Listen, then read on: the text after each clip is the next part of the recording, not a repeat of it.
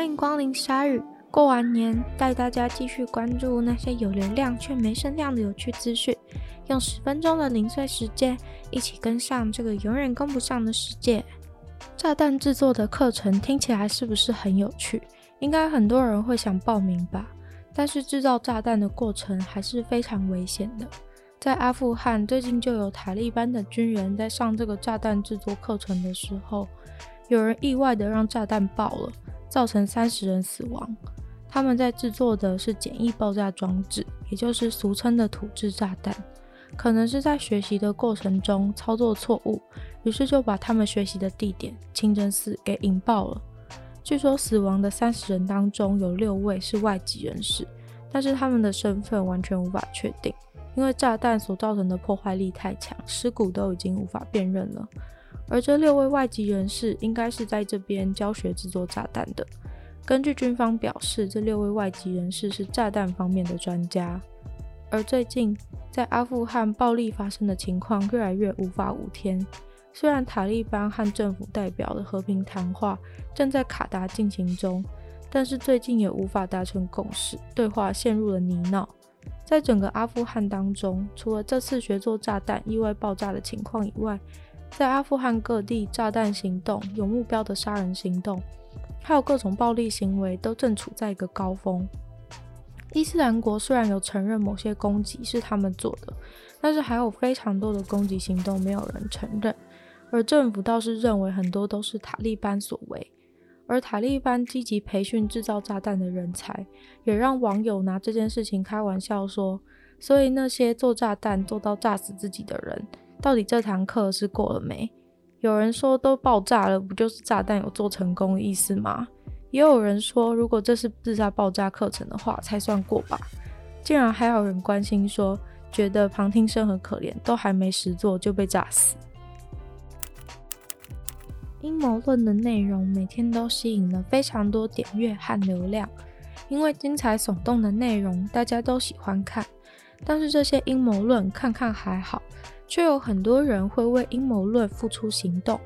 所以其实阴谋论对社会而言是会造成很显著的伤害和风险的。而因为社群软体的普及，就为阴谋论提供了一个超好的温床。但真正的问题是要怎么样在社群软体上面看到一个正在兴起的故事说法的时候，能够去判断它是不是阴谋论呢？还好，透过 AI 机器学习的工具，现在有办法去判断到底是阴谋还是阴谋论。这些工具可以把一个故事当中的元素关联都做成图表去检视。让有关单位可以在很早期的阶段就发现网络上的这些言论，避免对真实世界造成威胁。研究人员开发出了一个模型，一套机器学习的工具，它可以辨识那些以一些人、地方、事情还有他们的关系为基础的故事。机器学习的演算法会处理大量的资讯来判断故事中的每个特定元素从哪边来，互相之间有什么关系。研究团队为了解开一个著名的阴谋论 “Pizzagate” 的真相，分析了一万七千四百九十八个贴文。这个模型会把这些贴文都视为这个故事中的碎片。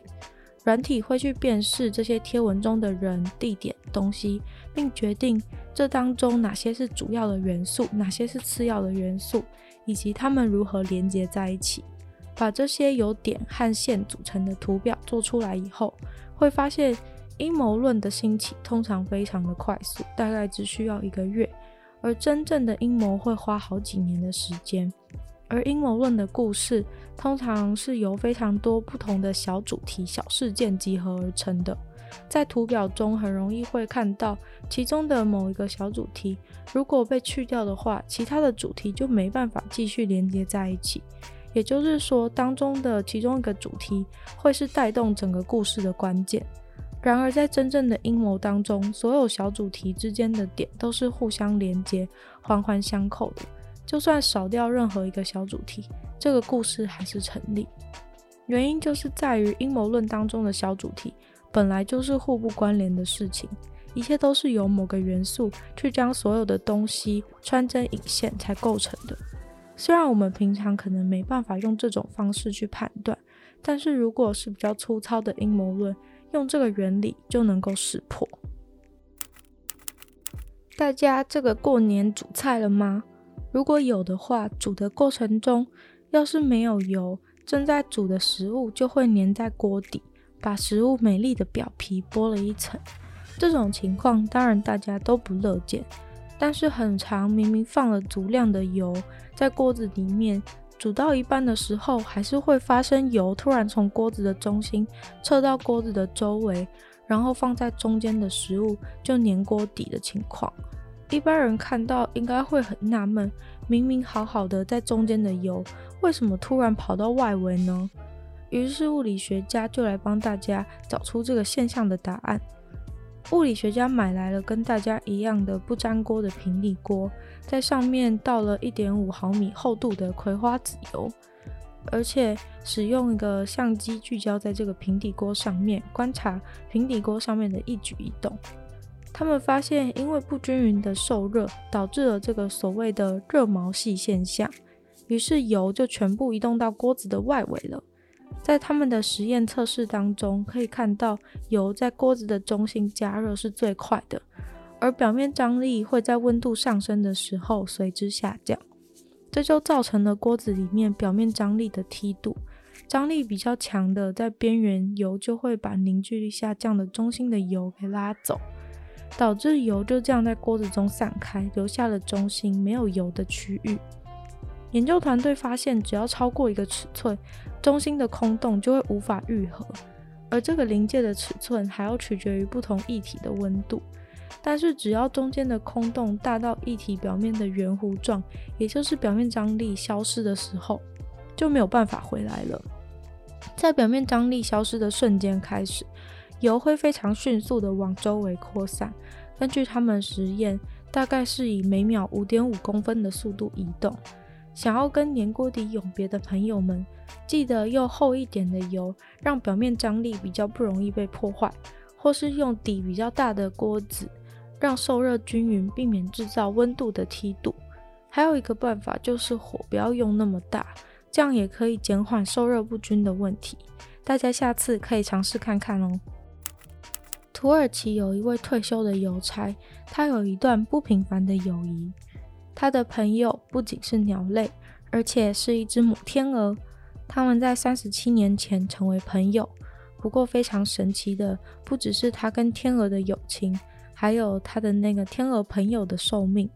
因为一般天鹅的寿命大概就是十二年而已。虽然被豢养的天鹅可以活比较久。但是这只天鹅可能已经四十几、五十岁了。这位男子跟天鹅的相遇是在三十七年前的某天，他跟朋友开着车出去玩，就看到旁边的空地怎么有一只天鹅在地上，而且它的翅膀受伤了，没办法飞。于是这位男子就赶快把天鹅抱到车上，带它去看医生。天鹅的翅膀治好了以后，男子也没有把它关在家里，就让它自由的走动，或是可以离开也没有关系。但这只天鹅从此以后就一直住在男子的农场里面，还跟附近的其他宠物成为朋友。平常的时候，天鹅就会跟着男子在农场里面工作，像跟屁虫一样。男子现年已经六十三岁，丧偶，也没有小孩。所以他把这只天鹅视为他自己唯一的孩子一样。天鹅跟在男子后面散步的画面真的非常温馨。今天的鲨鱼就到这边结束了，大家明天就要开工了，我提前大家一天帮大家加油，希望大家明天上班都可以顺顺利利的。那一样喜欢鲨鱼的朋友，可以帮鲨鱼分享出去，然后在 Apple Podcast 可以留下星星，写下你的评论。然后想要互动的话，都非常欢迎在所有有留言区的地方，像是 YouTube LBRY 或是 Mixer Box 都可以直接对单集留下你的心得。那如果有写的人的话，我都会在找时间回复。那就希望大家喜欢鲨鱼，然后。可以听听看我的另一个 podcast《女友的纯粹不理性批判》，只要搜寻这些字的话就可以找到。然后也可以订阅我的 YouTube 频道，或是 follow 我的 IG。最近出去玩有发了很多自己的照片，希望大家会喜欢。